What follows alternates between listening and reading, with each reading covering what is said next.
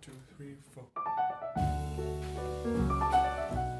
Chase Irvin 是一位在电影界掀起波澜的加拿大裔美国电影摄影师。Chase 因他的想法和风格获得了广泛的好评。他曾制作过故事片、短片和图片专辑，其中最著名的是他与导演 Kelly Joseph 合作的电影《碧昂斯柠檬水》。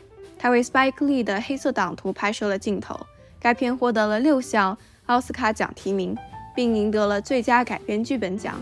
Chase 的第一部长片。美迪亚在2013年 Camera Image 电影节上荣获著名的最佳摄影首映奖。夏洛特·兰布林主演的《汉娜》荣获芝加哥国际电影节雨果银奖。Chase 是加拿大电影师协会的成员。他的最新电影包括 Netflix 的由安娜·德·艾玛斯主演的《金发女郎》和有 Emma Watson 的《God's Creatures》。Chayse Irvin, welcome to the creative process. Hi, nice to meet you. Well, I've been a fan of your work. First ever interview that we did for the creative process was with Joyce Carol Oates, who wrote Blonde. And so we discussed, of course, Marilyn Monroe. Now your film Blonde. It's not a biopic for those who haven't seen it. It's this completely inventive way of putting across not just the factual events. I think so many of us feel we know Marilyn Monroe's life. And I feel like you really brought across not just the events. Sometimes people said, okay, that veers a little bit away from the linear facts as we know them. It's really art, not a biopic. But what it really conveyed very well to me is the way it may have felt like behind her eyes. Yeah, that's pretty accurate description. It's almost like in the later half of the film, it sort of almost represents a hallucination that she may be having. But in my mind, this was my interpretation of it is that she is at the basically reliving her life at the moment of death. So she's scattering through these memories as you're basically confronting all the demons that she may have had in her life before she lets go. Oh, that's a beautiful way of thinking of it. I hadn't grasped that it was at her moment of death, but that really makes a lot of sense because, in the same way that you think of your life flashing before your eyes, that intensity, you know, it makes the, I wouldn't say jumps because it transitioned, it, it's woven in this very dreamlike way but it doesn't have all the explanations. Like we have to figure out the story as it might be happening. Yeah, it's main, mainly guided by how she must have felt in that moment. And we will recreate specific events, but actually, a lot of those events are void of spatial clarity. So it becomes almost an abstraction of that moment. And I think memory operates much in the same way. So it sort of reduces things down to the bare essentials. So you're sort of like weaving in and out of her story, jumping through time, ellipsing things, even things that may have been factual about how she loves somebody. We distort that in a way that must have embodied the sentiment that she might have had when she was passing away. Yeah, and I can imagine the challenge. And you've also done this like with your full length film on Beyonce as well. You know, what the challenge is of bringing to the screen someone whose life has been so photographed and filmed and then at the same time, again, this dreamlike quality, also the echoes of some of the still photographs or film images that we've seen, but then bringing it to life would had been static. So it has all those echoes that rings true, but then brings us closer to it. Because in the still image and the black and white, it was something we couldn't enter. Now we can enter. It's like an invitation to enter. Yeah, exactly. And I think one of the core themes of the film and the book is the consequences of popular culture and how that uh, sort of embodies that moment and Marilyn as a metaphor for that. It would have been difficult to sort of deal with those themes with a person that didn't exist. It would have been a complete contrivance. So it's sort of like the book and the film comes at that theme in a really artful fashion because it's taking somebody who has existed in the collective so boldly that we've consumed her and altered her, you know, like in the film we're dealing with Norma Jean, but so much of popular culture is Marilyn Monroe. So we've taken this individual and we've created them into a symbol, sex symbol, really. And, and that's tragic. And I think that a lot of people have to deal with that type of thing. It really goes to like even Carl Jung's idea of persona and what that is and the various versions of ourself and our ego Yeah, being Marilyn Monroe, from all the accounts or people who described her as well, it was a great drain upon her. As I understand, you know, being a living, a moving icon, but it's still an icon for her to summon that up, be that image, it took like it was exhausting for her. And sometimes then she would retreat and be unavailable. She became known as being a little bit difficult because she wouldn't arrive on time or whatever. It was a persona that she created, but at cost to her personal life, which is depicted in such a nuanced way on screen.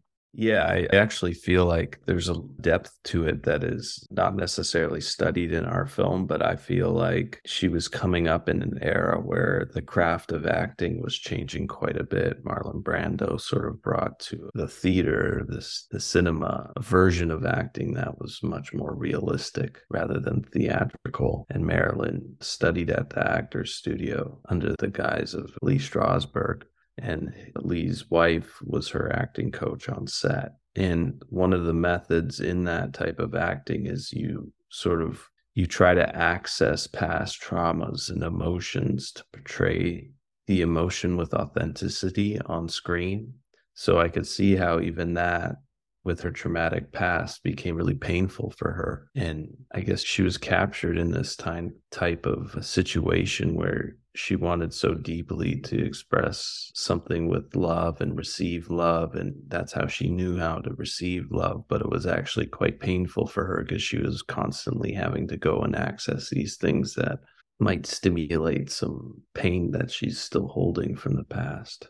Yes. I know it's interesting because a lot of people who worked with her have spoken about her. And it was interesting the analysis of Laurence Olivier. And you probably, on your extensive research, have seen these interviews. And he said that really she was the happiest in front of the still camera. Like she was like a child and so happy in a way that was like her real talent, like those amazing photographs that we have all these years later. And so that that was the conflict. There was a difficulty of her turning herself into a moving picture actress, whereas mm-hmm. she was just so talented at creating the still energy. Yeah. Yeah, I would agree with that. Yeah. Yeah. I don't mean to stay so much on this, but I just really adored the film. And I think it's quite a challenge to address, as you say, the legacy of the mental illness of the dealing with her mother and her fear of that being passed on to her, the mental illness or the sexual abuse, you know, being an orphan or being fostered and still being a child and still looking for affection and love from the parents that she didn't necessarily have in her life and so many other things of course the sexual politics and the underside of fame. So all these things you know that's quite a lot to pack into one film. I don't know how to discuss your kind of planning process because I know we're also very instinctive, but just how do you weave it in a way that comes across as pure life and not as something that's checking off the themes? Yeah, it was really a novel experience working with Andrew Dominik, the director, because he'd been working on the project for an extended period, I think close to 10 years at the time. And by the time I was able to contribute, he had already accumulated a document of, I think, 780 or something like that pages, which were images depicting Marilyn's life. But he had made it in a particular order that reflected the screenplay.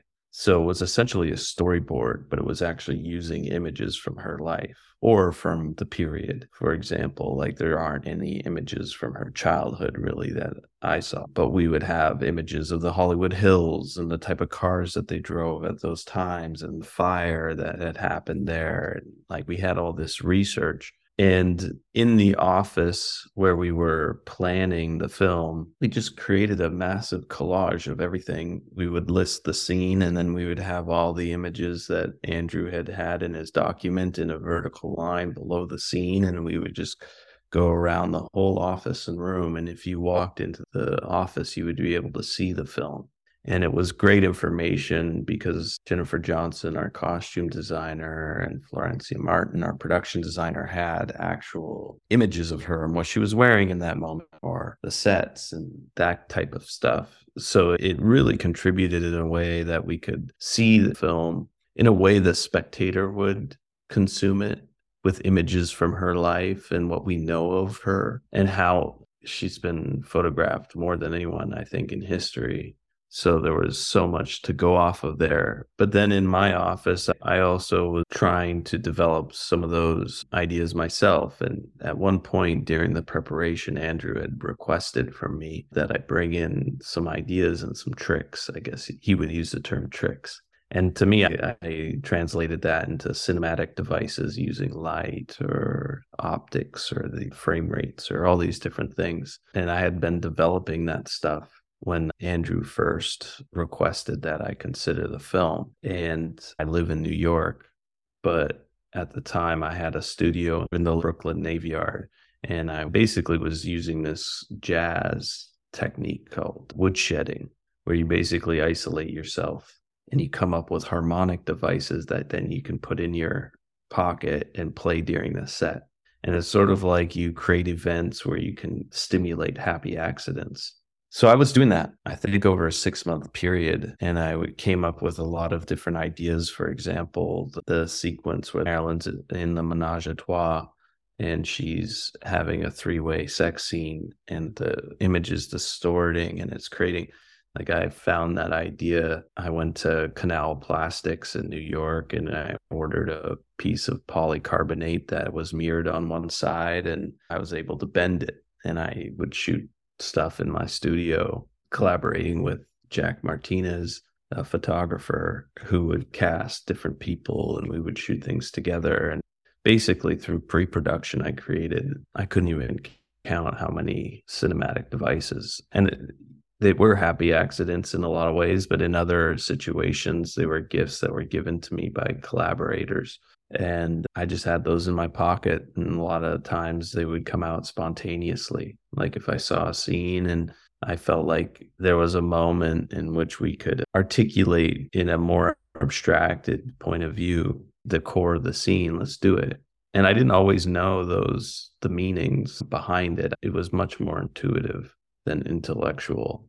But then Andrew also would contribute to that because he knew the ideas I would develop and he would know where to use them better than I would because he had written the film. So, I mean, he had a real, real understanding of what emotions were going on inside of her. And he wouldn't necessarily give those to me all the time, or nor would I ask. I didn't want to get too much of that in my head because a lot of times, even how a scene is depicted is so much informed by how the actor uh, or actress, uh, Ana de Armas, would interpret that dialogue or that emotion in some ways it could be very connecting in other ways very alienating and the same dialogue exists in the screenplay but it could be portrayed with two vastly different emotions. So i would always try to let my ideas be a response to that.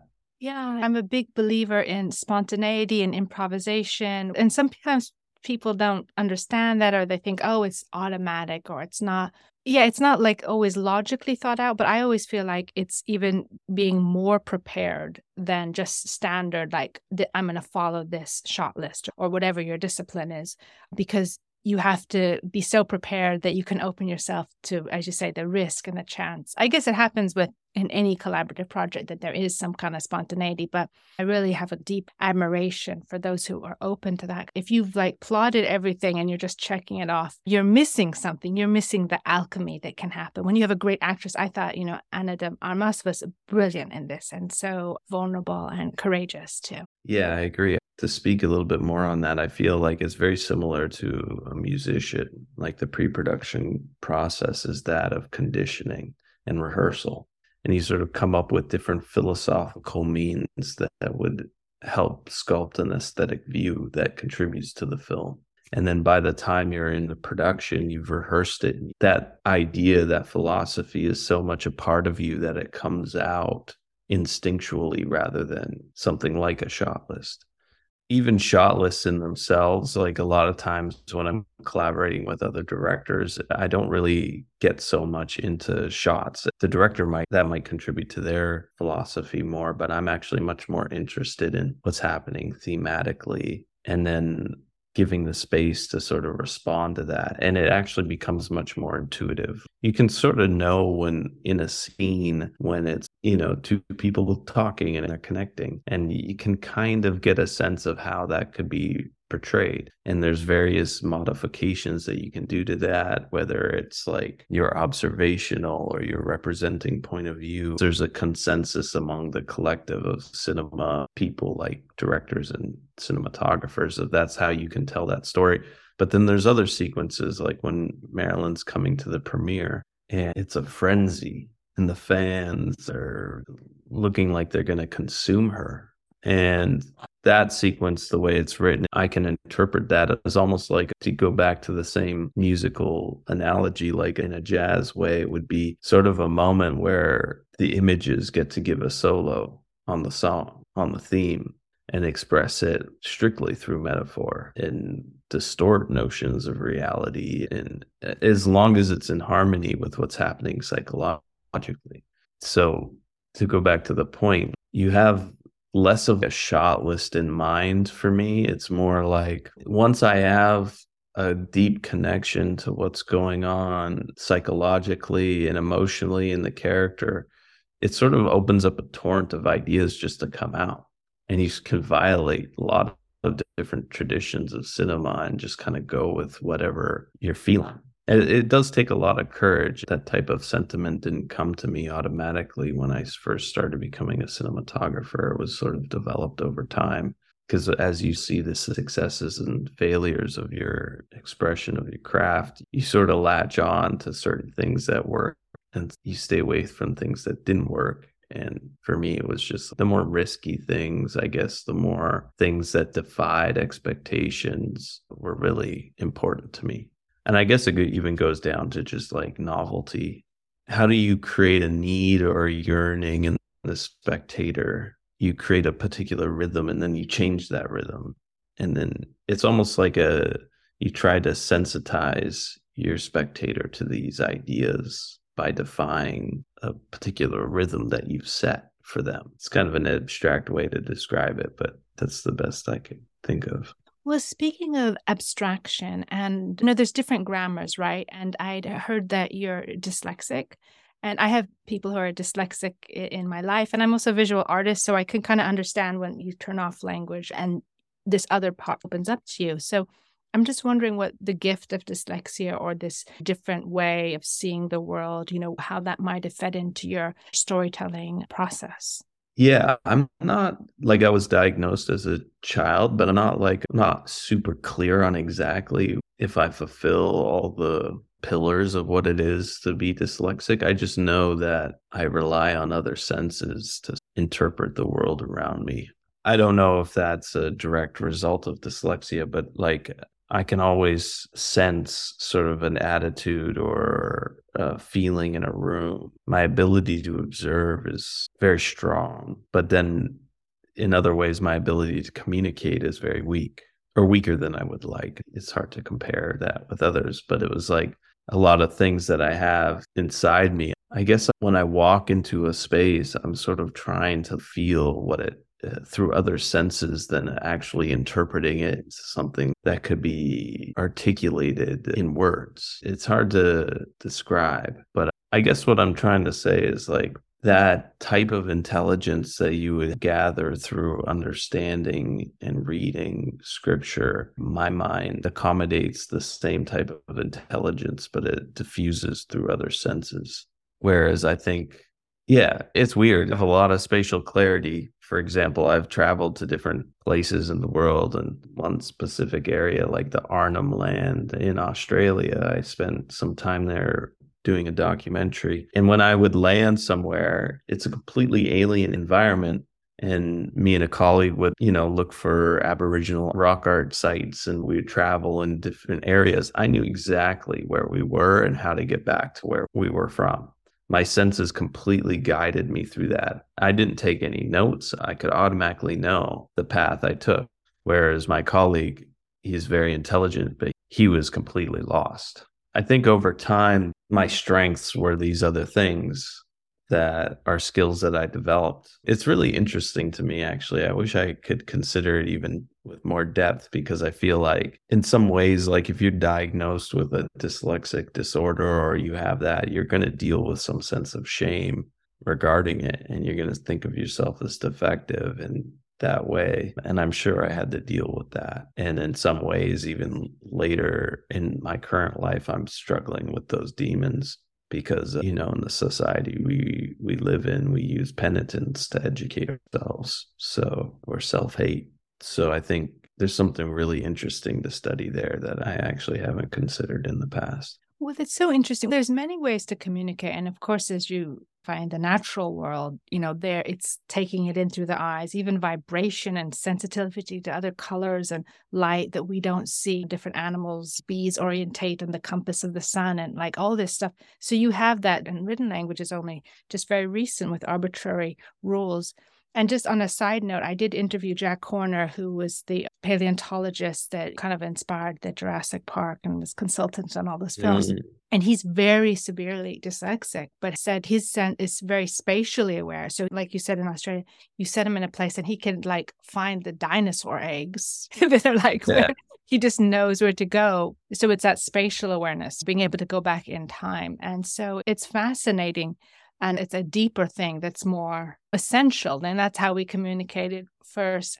Yeah and i think one of the things that also gets me curious about that is like is excelling in some way even if you're diagnosed with that are you suffering some biological or chemical thing? But does that then stimulate a need like a, a determination?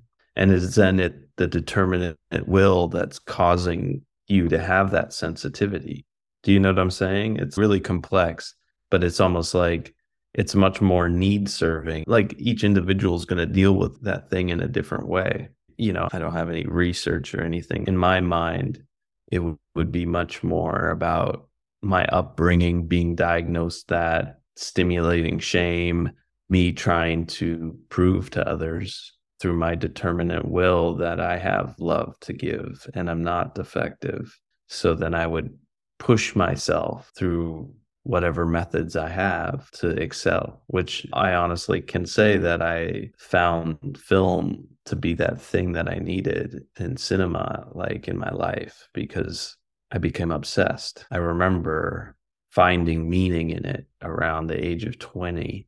And I just would watch three movies a day and write down a journal of how that movie made me feel and my sentiments behind it and I would just try to develop this sort of like uh, this new understanding and language, but it was all like I had to be so determined to do that and obsessed. But it, it really comes down to this other thing that may be going on inside me that's from the past.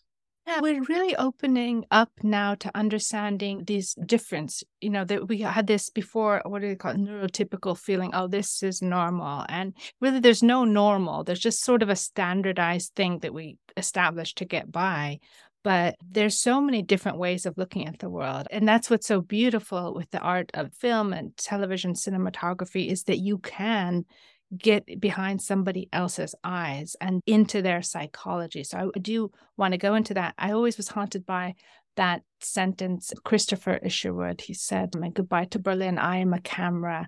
I don't know if mm. that that line struck you. Yeah, it does. It really is like how you consume and interpret any situation around you. It's interesting. Like I was even thinking just a moment ago about Indian philosopher Jiddu Krishnamurti, who I admire quite a bit because he had said something that really informed my approach. He was having a debate with another intellect and an academic, and they were talking about thoughts. And Jiddu said, Thoughts are a response to memory. You can never have a new thought.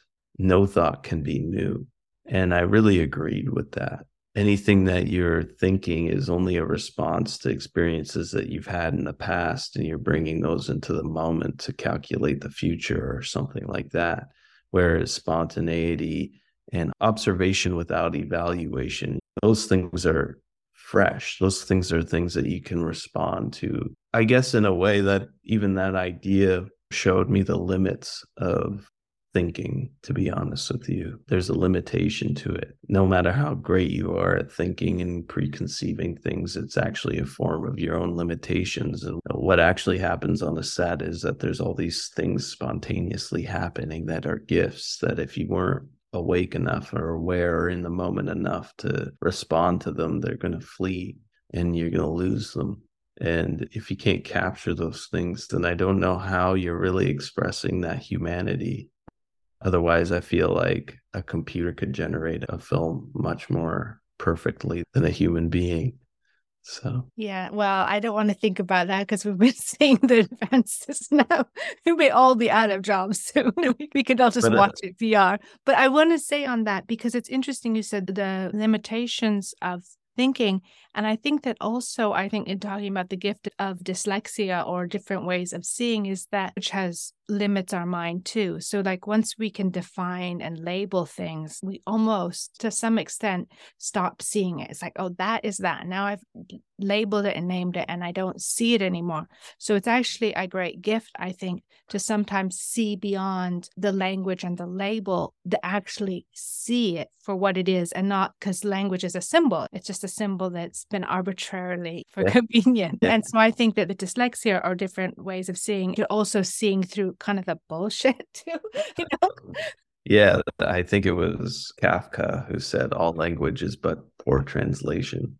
Something like that. I might be butchering the quote, but I like that a lot. I think about it a lot. I feel like what we are trying to communicate or what we're trying to say about something or how we're doing all these ideas, all these things, all these feelings are going through these things that are distorted or fragmented. We can never really communicate with absolute clarity what is going on. We're too limited. There's not a word for it, you know? And uh, I like that. I think what it is to be human is to be less than perfect. And when I watch films and I see these scenes that sometimes make me feel sick or other times they make me happy, but they're executed with imperfections or maybe there's something wrong. You know, maybe the camera sort of conceals a moment that you would have liked to have seen, but then all of a sudden it becomes an interpretation because you're creating it in your mind because it's been concealed. But when you create it in your mind, you're projecting something from your own experiences as a human being onto the scene because you're going into memory. There's a lot going on. And those are all virtues to me. Those are all the things that make it beautiful because they are an articulation of humanness. Oh, I agree. I think that when something is too perfect and too complete, that, that there's no space for our imagination in that sense, that every work of art and every film is a conversation among the many imaginations who made it and then of those who receive it. And it's amazing the different ways it can be received. I just want to add this in quickly being here in Paris and in Europe, the views on sexuality and nudity is a little bit more relaxed. And then when I saw how beautiful Blonde was made, but then I'd heard that some people received it from a puritanical point of view, or like, oh, this was too much. and it, that was a surprise for me. I mean, a little bit of nudity and that kind of thing. Yeah, I think we're sort of in a period where there's a lack of permissiveness. And I think there's sort of a constant moralistic debate about the rightness and wrongness of thing that's consumed. Like in America, there was even a debate about abortion and stuff like that, stimulated by the film. That, but in our own mind, that was not a theme that Andrew and I discussed. It was much more about how she would have liked things to have happened differently in her life you know it was more a stimulus for emotions. It wasn't like a political thing that we were considering. So we're just in this moment i think in the collective consciousness of america. It's sort of captured in that kind of like i guess i would label it violence. But uh, in a way i have always been curious about how people will perceive or receive the film as a collective because i think it had some controversial ideas in it and one of the things that I value most about the film is that the, the, reaction to the film was actually a part of the artistic endeavor itself, because it is dealing with popular culture and how the collective views the persona in an individual and who the persona is outside of the individual. And the collective contributed to that film in that way because they're projecting a version of Marilyn that they've consumed, that they have a connection with that our film violates. So it was like, uh, for me, the movie was actually the reaction. you know? One, two, three, four.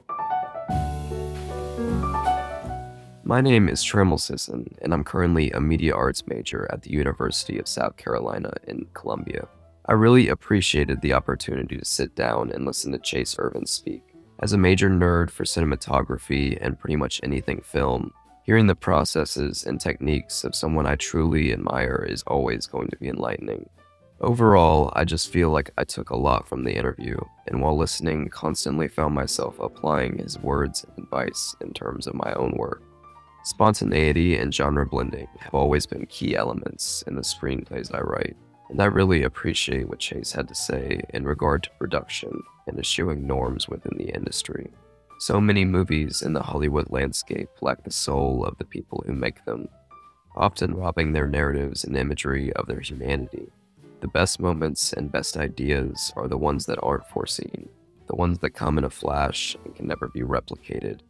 I feel like Chayse summed this all up very well with his discussion on imperfection and its necessity. Films need that human element, a connection, and there is nothing more human than imperfection. It forges a true authenticity with the audience, one that's lacking more often than not. And I feel like that element is extremely evident in Chayse's filmography. His approach to each project he tackles is a process in itself and his ability to expand on his style while still keeping it his style really resonated with me. Each of his films has a distinct feel, whether it be the frenetic and lingering shots of Blonde, the snappy and clever camera work in BlacKkKlansman, or the larger than life statements of Beyonce's Lemonade. Every film is rooted in its own messages, while remaining a testament to his style as a cinematographer when I write screenplays, usually, I try to imbue the same ideal. I can't stand to write the same thing more than once, and I always feel like bouncing around to wildly different ideas and plots keeps my brain on its toes. But even when writing something new, it's important to make it authentically yours, whether it be through tone or the narrative itself. You can ingrain yourself into your work while still remaining completely original, and that was ultimately a large takeaway for me. Many of Chayse's points throughout this interview are indicative of the problems surrounding creative expression and vision in the film industry. He advocates for the ability to have free will in regards to what one puts out, to not be locked into a set way of doing things, and this to me is extremely admirable. Creativity ebbs and flows, and it should never be repressed for something more formal. A vision and the ability to enact it can produce wonderful things. I believe Chayse Irvin's catalog is evidence enough of that. And now back to the interview. I actually just saw Blonde recently, and I was a big fan of it. I feel like the the nudity and everything else in it is a necessary part of the story almost. I mean, especially when you're telling like the story of someone like Marilyn Monroe, who's always been perceived as like a sex symbol, as someone the audience has always seen as just a body, pretty much. I feel like you can't make a movie like that without incurring some sort of nudity or like just exploration of that subject. And just going around a Blonde 2 and one of your most recent projects, I also got a chance to see a God's Creatures, the A24 film. I was a big fan of that one as well. They're just so conceptually different. You know, they uh, balance on two different themes so much. And I just wanted to hear about like just your process. How do you like handle artistic shifts like that? You know, you go from shooting Blonde, which uses a lot of, like you were saying, spontaneous editing and different tricks like the aspect ratio and different filters that you're using. And then something like a God's Creatures, which I feel like is more observational, taking more like a it's like a standby approach. But I really enjoyed both of the films. Just wanted to hear about how you balance that out when you switch like that. It's actually kind of painful for me I say that because I'm torn. There's two versions of myself in a way. Like here, the best sort of example I could give is I grew up listening to Tupac, Biggie Smalls, Wu Tang. They were experimenting artistically with obscenity, NWA, all those. But then the other part of me grew up listening to jazz. My mother was a jazz vocalist. So the way I partition that is like the obscenity versus the romantic like to me, blonde was an expression of obscenity. I was embodying the sentiment of a rapper like Tupac or something. You know what I mean? Like riffing on stuff. Anyway, that's kind of a simple way to say it. But then God's Creatures was like jazz in a way. where it's this classical sound and it's strings and there was still improvisation in it but it was much more romantic much more in that way sort of try to step on the film. It's weird. It's like anytime i look at a project i try to weave in both. One narratively de- demands of one over the other but it's sort of like my attitude at the time too.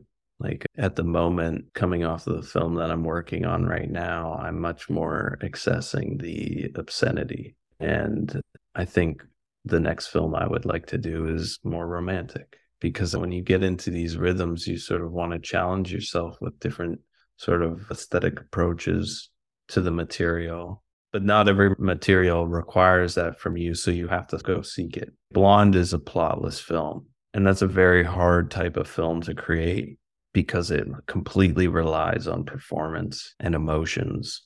As a spectator, you basically connect and bond with the character and you weave through the story through that bond whereas a plot driven film is more on story points and sort of a logic that happens between those. That's your guide into the film, and you can stay in the film regardless of the acting or the emotions. You don't really need great acting with the plot driven film. The spectator is sort of woven into the plot and they're guided by that. But what I'm saying is, when I think of what I would want to do next, I think it may be something that is more plot driven because I've just been doing these films that are plotless and would consider God's Creature a more plot driven film. So then I go into like, okay, in certain ways I'm using my intellect and we're making these connections, but then I'm also trying to do things such as, okay, so the whole concept of subjectivity in a film is like you're representing a particular character's point of view, but there's another way to express that is through mise en scene. So you can express a character. You could have a complete tableau and, and create the proscenium classical frame, but maybe it's the green on the wall that expresses her inner desire or the warm light. So you create these metaphors that are actually expressing the psychological experience of the character through the physical space and the light and this and that rather than point of view as if it's the camera. So that was happening in God's creatures too.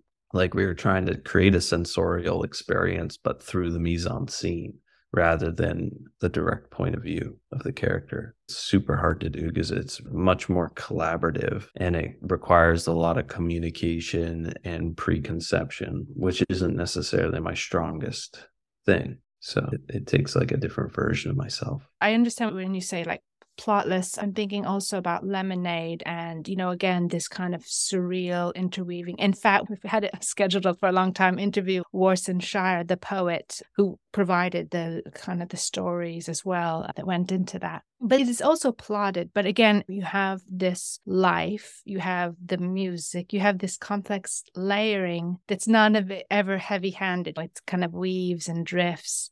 Yeah yeah, it's much more character, I guess. It's in the tradition of There'll Be Blood or Taxi Driver, which I think are films that are trying to harness the character and the plot is sort of maybe, to me, I would label that plotless, where it's actually guided by something that the characters creating in their world and it's not necessarily like the ticking time bomb is about to go off at this particular hour and there's these events that solve you know like a marvel movie is completely plot. In fact it's so dense in plot that in some ways it loses the character or the character becomes more of a symbol than a human and as you contrast those two very strong, iconic, you know, they define what we think of what beauty is, like Marilyn Monroe and today Beyonce. And although it could be more different because Beyonce really owns her image, she's not a victim of her image, like she owns it. And also, I want to weave in also Spike Lee again owns his production company, punching back, not having the roles are reversed in that sense, like very much powerful artists' longevity, right? Spike is an auteur. He's expressing his sentiment and his culture and the things that he's learned in his life through his craft. Beyonce, similarly, she's been a musician her whole life. She's been an icon since she was like 14 or 15 or something like that, 16, you know, for so young. And when we were doing Lemonade, Kahlil Joseph and I, we talked a lot about how Beyonce must have maybe skipped this moment in our lives that most people have, where we're coming up in our 20s, sort of discovering ourselves. In Lemonade, we were really trying to explore that she's coming to herself now that she has a daughter and that she's married and she's trying to harness a family life and these themes that she was singing about in the music we were sort of trying to consider that and how we were going to tell that story too and then also legacy and family and you know that was the reason why we shot in new orleans. On lemonade specifically we didn't do any treatment or anything. Kahlil and i met in new orleans and we started scouting and through the scouting period we come up with the concept and the ideas. But the scouting's unique even because we're basically connecting with liaisons. So we're connecting with the fiance family member, we're connecting with the security guy that runs security for Beyonce there in New Orleans. And that guy, you know, he used to be a stripper at a strip club when he was in his early 20s. And we're going to the strip club and we're seeing all his friends who are laughing at him. And it's like all of a sudden you get to an alien part of a culture that exists as an underbelly that is so hard to access because everyone's basically presenting a stereotype typically. So then that's sort of what we were trying to get to on that. And that was really intuitive for Kahlil's way of working, who also I consider an auteur director. Yeah, and you've done a lot of work on music videos. And it also seems freeing, you know, the ability to go back and forth between longer film projects and then just the experimentation or the quick change process of music videos. Yeah, it sort of came to me that it's like I think less about different genres and different types of categories in which I can work within, but much more like which projects allow me to express my own identity that I have, the content of my character and how I can express that. And oftentimes that might not be a film. I've worked when I first started in the business and I was shooting, I shot some films very early when I was like in my early 20s and I found them less creative than anything I had ever done. There wasn't enough time it was about executing a shot list. It was about lighting things more at the speed so that you can get everything that you need so you can basically create the film and the edit. And I disliked it. And so I started experimenting in different things, and that journey has taken me on kind of a different route. Like for a while, I've only done one movie a year, and then I may not do a movie that year, but I'm doing a lot of fine art. Or, you know, I work with Adam Pendleton and Deana Lawson and Kahlil Joseph and just fine artists. And we'll do works that'll be exhibited in museums and stuff like that. But I'm always just getting opportunities to sort of express what I'm feeling at the time. Whereas if I had a different need, I might have just concentrated on films and then I would have, you know, there's projects that have come on my doorstep that have been big budget projects that you know, superhero or whatnot, but I've always declined because I really have a need for freedom. And when I say that, I mean specifically freedom of interference from others. And I know that when you're spending a certain amount of money, you will get that interference. But then there's the other form of freedom, which is having the resources to act on your free will.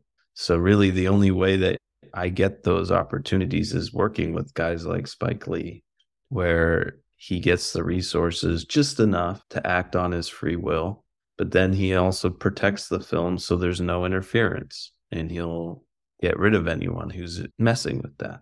And so I just try to find directors with a like mind, and I'm lucky to work with them. And I hope to travel my whole career working with people like that or my whole life, you know. Let's talk a little bit about BlacKkKlansman because I didn't know where you could find comedy within the Klan. You know, again, the story itself was absurd about Ron Stallworth, the real life character.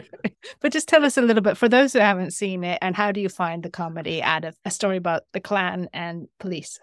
Yeah, that was like a really confusing period for me because I felt very connected to Spike and I just moved to New York at the time and what a welcoming hand like one of the you know the king of Brooklyn sort of being like welcome to New York, you know, and uh, I just moved there. So it was like such a gift when I reflect on the material, to be honest with you, the reason that I took the film was actually much more about a need to feel connected to my father. And when I read the part of the script where the guys in the KKK blow up in a car bomb, I just saw my dad laughing in my mind and sitting in the theater laughing because he would have found that so funny and ironic. And that's why I took the film was so I could give him that gift of laughter because I found meaning in that. And the challenges of like in the pre-production period, Spike has his way of working and it's sort of fun and it's not as serious.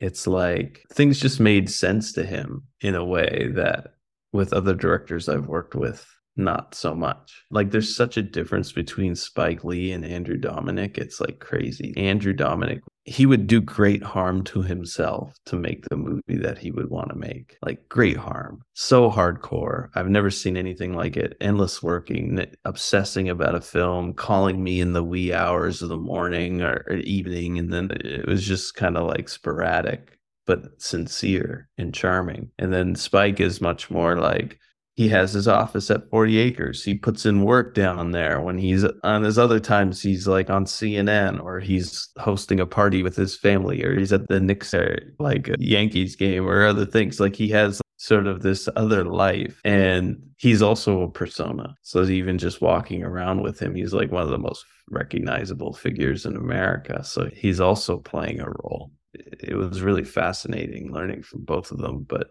I don't remember so well reconceiving BlacKkKlansman. I remember, I guess the thing that I remember is on day one of the shoot and seeing how the actors were portraying these characters, my interpretation of the film completely changed. And I was totally going off of my instincts from that point on. Because when you read the screenplay, you're hearing these racist things, but they're not necessarily coming off the same way as the actor portrays them the KKK guys are like buffoons and you know they're not so realistic but then Adam Driver is actually really realistic actor. So then all of a sudden it's like you're watching these scenes get blocked and rehearsed and it's like, "Whoa, what's going on? Uh, this is not what I read." So then you instantly go and okay, I'm going to do this and we'll do this and we'll do the, you know, you sort of just come out of that based off of your instincts. So it was fun. Oh, it looked so fun to make. And at the same time, it is, you know, you see the artistry of the palette and all these things. So it's still very much like art, but I understand also you're in service to the comedy. I would like to also just talk a little bit about we don't understand in the audience. We just kind of sense the psychology of the camera.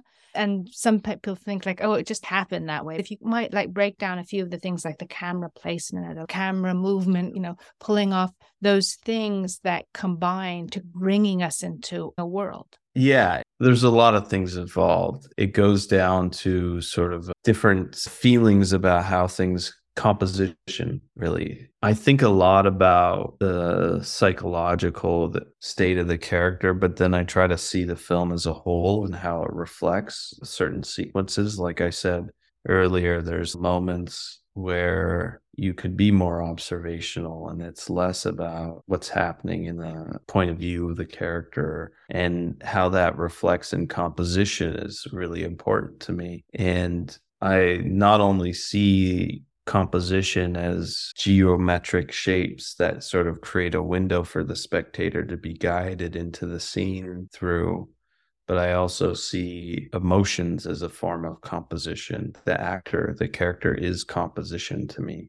And so there's two things going on in any shot. There's the geometric shapes and the way that I create a window for the spectator to enter the film but then also the thing that comes out from the screen, which is that of the emotional thing that's going on and how is that composed? And I don't have control of that. So then I have to respond to it so that there's harmony because that's the thing I think is really beautiful in film is actually the harmony. It's musical. It's the cinematography, the emotions acting in harmony to one another. And that doesn't always mean that they're like perfectly matched. One could be juxtaposing the other, if you know what I mean. Like there could be something happening really dramatic and emotional, and we could be completely dispassionate about the representation of that. And in fact, it does a better job articulating what's going on. There's a film that I like quite a bit. It's called Under the Skin. And that is a completely subjective film, but it's portrayed almost entirely in tableaus. But it's a reflection of someone alien coming to Earth and observing.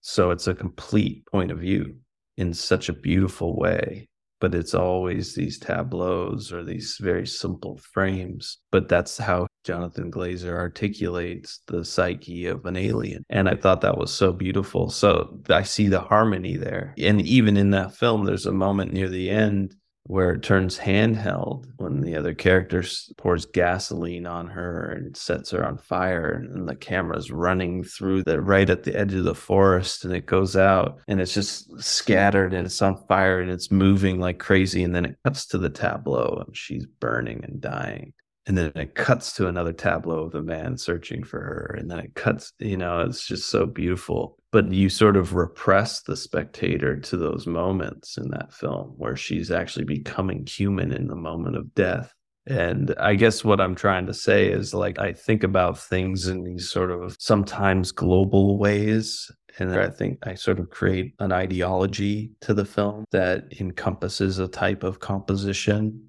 and then sometimes it's arbitrary. I really like using negative space. And what I mean by that is I will use composition and geometric shapes to create space from the character. I'll frame them in a particular way. I'll, I'll crop their head or I'll move the camera in a particular way that articulates that in negative space to me.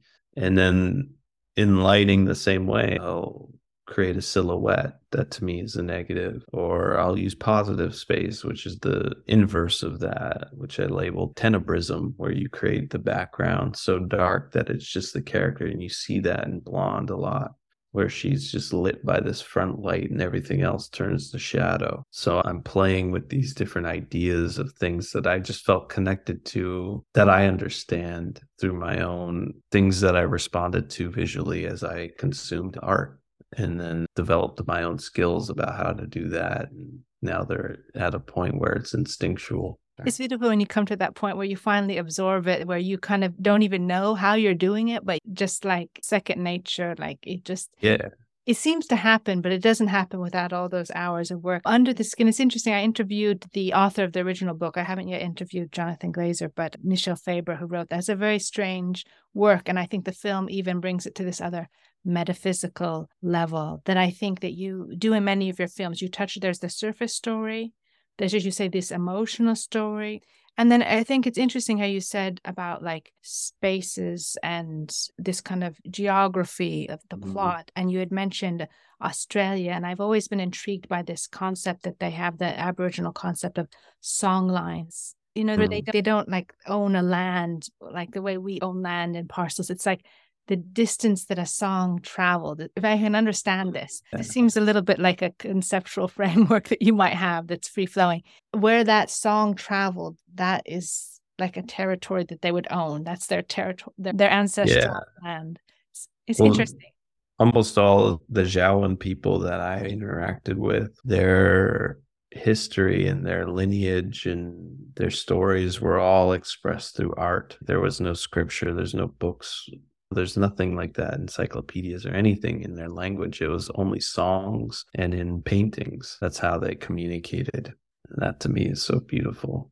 And we do that too, but we sort of give it a different meaning now that we're in a capitalistic society. Like even art I think is now viewed as a commodity, whereas in their time it wasn't. It was like a language and a way to express feelings and ideas, you know. And our culture has sort of shifted in different ways. Like even the way I define an artist is a, you know, person with a uniquely strong will in that statement, it doesn't mean that they have to produce something that is a commodity that generates. In fact, a doctor could be an artist, an athlete could be an artist, a gardener could be an artist. You know, it's like it's really about their will and how much their desire and the need behind, you know, they're pursuing an excellence in the craft that they uh, choose. Anyway, I digress a little bit, but it's less about sort of the labels. Yeah, I like that definition. And I think that also maybe being an artist is the, a measure by which you are alive. So, like as you look at children, all children are artists, no matter what. Like every their approach is so creative and they're so vital. Yeah, well, in a way, they're more pure because to go back to what I learned from Jiddu Krishnamurti is that a child is not going to have the memory to sort of create something through thoughts. It's going to be almost entirely instinctual or based off of like a novel interpretation. I think they call it divergent thinking, where they can, I can't remember exactly the tests they did, but they handed these paper clips to young children in grade, you know, one or whatever, and they said, draw the paperclip and the kids would draw bridges and buildings in the shape of the paperclip and as the child got older and they did these tests periodically through their ages the more the paperclip became a paperclip. And that divergent thinking had been dwindled out of them through the education process. So in a way the child is the most pure form of creativity because they're not going to be bringing in things from the past. They're going to be completely novel all the time. Not all the time, but as they age, it'll become more difficult for them to access. And in fact, to be honest with you, even my observation of some of the directors that I've worked with that I like the most or I've felt most connected to have been sometimes very childlike. Not, I don't mean that with a negative connotation. I mean it with they spoke in riddles and they said things that didn't make sense or they had not made sense, but they weren't so clear. It was almost like they, what they said could be interpreted a few different ways. It was like they basically speaking in metaphors, to be honest with you. There's multiple interpretations to what they're saying. It's not just one definite meaning. And then their enthusiasm goes really high about something. And then other times when it's not working, it's just like bottoming. And so that's what I mean by childlike. Like even Andrew was like that when he was watching the monitor. It was like he was in the movie. I had never seen anyone like it. It was just like you could see his face reacting to different things they were saying and emotions. It wasn't like he was thinking about the script or anything. He was totally in it. He was in what they say in jazz in the pocket. Yeah, I think that that sense of lack of boundaries. I remember when I was a child, and like for a whole year, I believed because my bookshelf was made out of wood and paper is made out of wood. I thought that if I sprinkled seeds or kind of bath powder on my bookshelf, that it actually gave birth to books. For a whole mm-hmm. year, I love books. And then I kind of figured it, but it sprouted books every once in a while. So it seemed to work. And that's that kind yeah. of magical thinking that children have. Totally. Eh, but it's like there's a truth to that in my mind. The bookshelf is there to support and nourish the books. So, in a way, it's a metaphor for exactly giving birth to it. And yeah, I thought it was a tree of books. Yeah. I was sad to learn it didn't happen. beautiful. Beautiful. I love that. I wish I always had access to that type of creativity. I don't think you can force it. There isn't a formula. All you can do is sort of create an environment where that could happen. And it's more likely that that could happen. And mm-hmm. that's sort of my focus, to be honest, to talk about the sort of shot lists and the ideology and those things is I'm actually much more concentrated, I guess, not intentionally, but trying to create an idea or a concept about what would this scene or this shooting day how do we set it up so creativity is most likely to happen based off of this script being the stimuli for that to happen. So then I think about okay, how many extras could we do? Does the camera wander? Is it like a point of view? Is it a ghost, sort of like interested in the character for one moment and as soon as it gets bored it's finding something else? Or is it more physical or is it, you know, like all these different ideas I consider but then I try to create a practical way of making it most likely that we can express that freely. For example, I use a lot of the resources allocated to my departments to sort of be able to react to things like on the film that I'm working on right now. I have a Steadicam operator on the movie the whole time. I have one of the top dolly grips who's in charge of the camera movement when not on Steadicam. We have a jib arm, we have a dolly, we have a remote head. We have all these tools that are dedicated to our craft almost continuously. So when we see the scene, we react to it and we can figure out a way intuitively to respond to it. And these are the constraints that we operate within.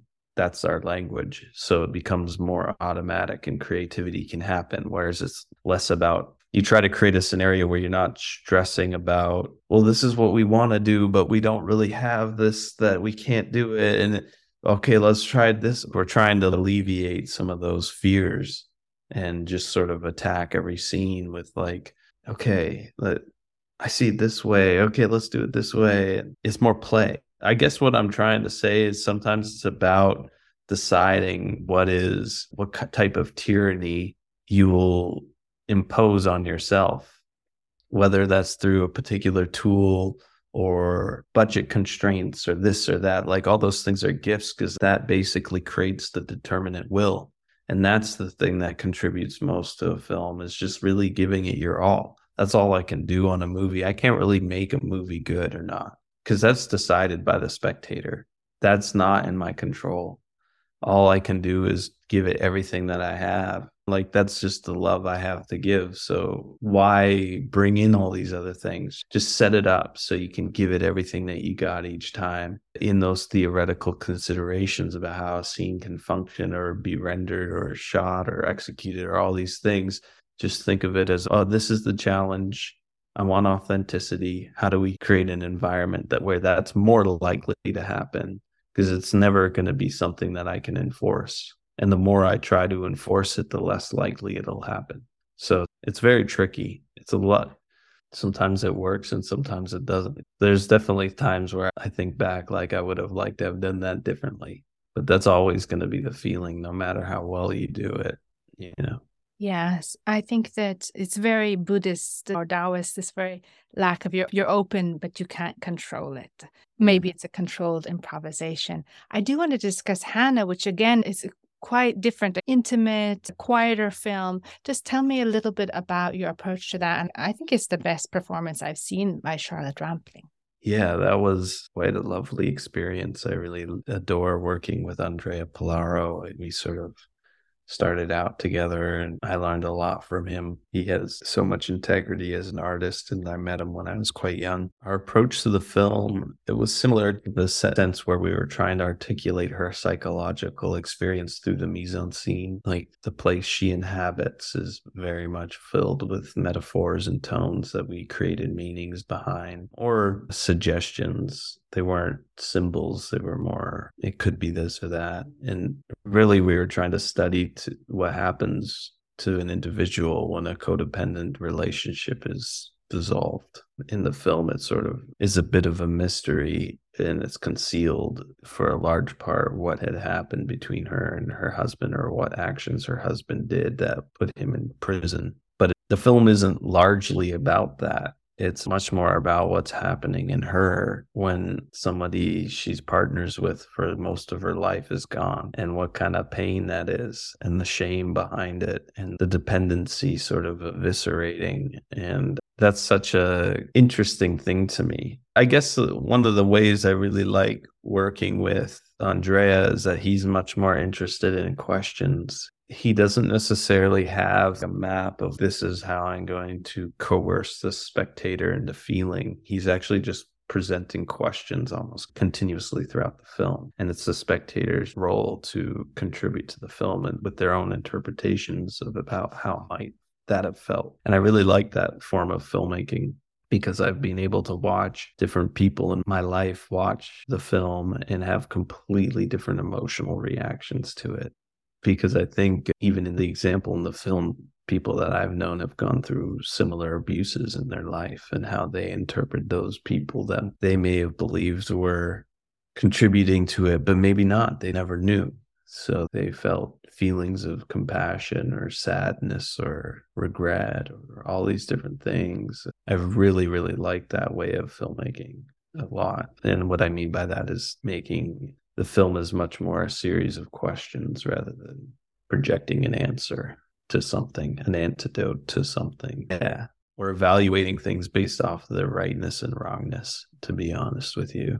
It's much more like you try to humanize any action and rather than you as a director or cinematographer labeling and diagnosing something as it it is this it is wrong you know i'm much more interested in the question. Yes i think that not imposing a morality again it's a situation and i think that it's also more true to life this process of making a film like a series of questions because how much would even know the people in our lives but most people are strangers to us we can only guess we do not know even sometimes we're a mystery to ourselves yeah i could use violence as an example of that like i feel like almost all violence that's expressed that I've witnessed in my life is that not of a sadistic nature, but much more counter violence anyone expressing a violent temperament is doing it in their mind in a defensive way. And uh, I believe that is true in almost any case. So it depends on the perspective in which you're portraying. Like that character is doing it and they know they're acting violent because that person is deserving of suffering in their mind because they did something that was wrong. But in the other person's mind, they did something that was right because that person was deserving of suffering. So then it's like almost all forms of violence are that of counter violence. It's a reaction to something that was violent. And so you get in this feedback loop where it's really dependent on the perspective of the individual that you're portraying. So, how in cinema, in a way, do you express that violence that's why I like films a lot. Like even There'll Be Blood, the character is very violent in that film. But then in the most violent moment when he kills a con artist who's is portraying himself as his brother, he does it as retribution and vengeance to this person who's taken from him. So he's justified in the action of violence. So it's much more, I guess, uh, what I'm saying is there's a depth to these actions that people take, even violent or that of rightness and wrongness. There's a depth to that. And there's space for empathy, no matter who, no matter what the action. Whereas there's another way to tell that film story, and that is depicting the individual as one thing and they become a symbol of that. And that is dehumanizing to me. And I much more like portrayals that there's questions about all that stuff and it's basically my role as a spectator to interpret it the way that I would like based off of my experiences as a human being like even I'll bring up There'll Be Blood one more time but even when he kills Paul Dano's character you sort of celebrate in the end because you hate him even more than Daniel. Because that guy's more of a charlatan and you know him you've experienced that guy in your life and he's caused you pain and you've always wanted to see that guy suffer. So in the end when it's like this absurd ending and it's almost has humor involved in it in a kubrickian way that you then sort of accept something really depending on who you are you accept something really dark and violent as good or just or it satiates a need that you had for that vengeance you know? And it's it's fucking with you in so many ways that i think that type of cinema is really strong where it is these questions and it's never these definite answers and it is presenting all these flaws and all these things that are human that are in some ways suicidal. And that's sort of our path in a way we want love so deeply that we kill it all the time it reminds me of a line from the short story by the great Southern writer Flannery O'Connor in A Good Man. It's hard to find. There's an old woman, she's religious, and the family encounters a carload of escaped convicts. And so she recognizes them. And so the one kill, kills her, stabs her. But right before he does it, she says, You know, you could have been my own son. She has this sense of compassion even at the moment of being killed. And that's true. that duality of being able to transfer the compassion to someone that you might not in normal life have compassion for. Yeah. Yeah. I mean, the first film that Andre and I worked together on was called Medeas, and it studies filicide, which is, if you're not familiar with the term, it's when a parent kills their entire family. And oftentimes, historically, when neighbors were interviewed or uh, colleagues were interviewed regarding the person who committed the filicide, they would always say he loved nothing more than his family. I could never imagine him doing that. That action is like shrouded in such despair that it's almost the desperation stimulates the action. It's the suffering that they have no other way to pacify that they would end up doing something so horrific. And the film studies that. And so you humanize these characters and you can feel the tragedy of it because you're not necessarily, you know, it's not like some guy in his country farm barn just hatching a plot to like murder his family. It's a completely different human thing that stimulates that action. And it's in all of us, sadly. People deal with it in different ways. It's true. We do have these shadows and demons in us. And I guess it, it's to keep those at bay. And I think it's wonderful when the arts can express that for us, that we don't have to live through it, but we can experience it and understand those acts of desperation. So, in closing, as you think about the future and the importance of the arts and the kind of world that we're leaving for the next generation, what would you like young people to know, preserve, and remember? Well, that's a good question. I'm puzzled. I feel an expression of the individual is something that I would really like to see more of.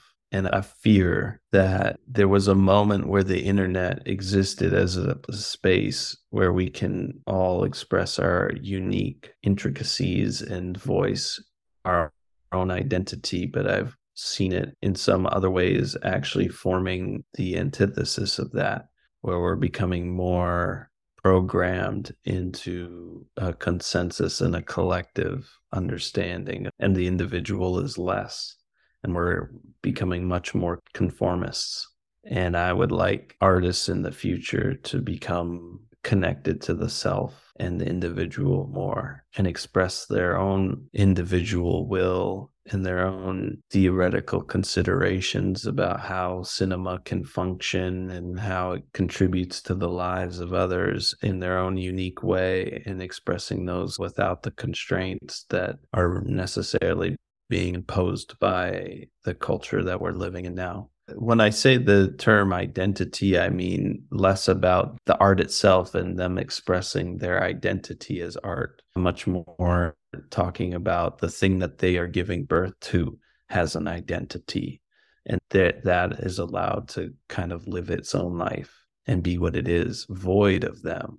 So uh, it's hard for me to describe, but it's sort of like we're so much in the culture where it's the artist is as much of the art as the Spike is like that, to be honest with you. Spike Lee is like that because he, you know, they open his films that it's a Spike Lee joint and he's a part of the art itself. But I'm also wanting to promote young people into thinking that the art exists as its own thing and it has its own identity and it only captures the sentiment that you have at the time and that that's always going to be changing and just let that go. And once you've created it, let it go and let it be its own organism rather than just creating a version of yourself that becomes a commodity.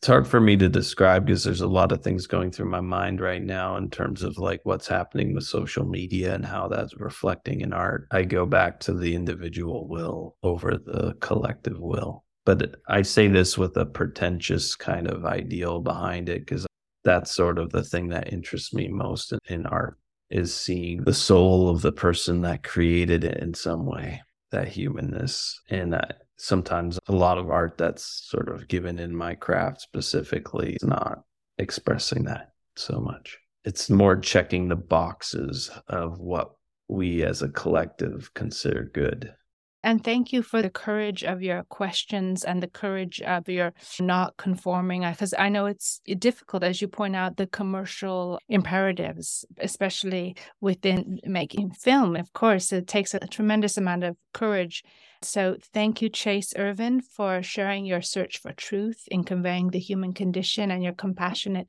camera work, which tells important stories about complex characters full of beauty and psychological nuance, and your films that just weave the romantic alongside the everyday. So, thank you for your important contributions to cinematic storytelling and for adding your voice to the creative process. Thank you. Thank you. I also want to say, because you said you weren't sure that you were a good communicator, I think you're a great communicator, and I would say teacher. Thank you. That means a lot to me. The Creative Process podcast is supported by the Jan Michalski Foundation. This interview was conducted by Mia Funk and Trammell Sisson with the participation of collaborating universities and students. Associate interviews producer on this episode was Trammell Sisson,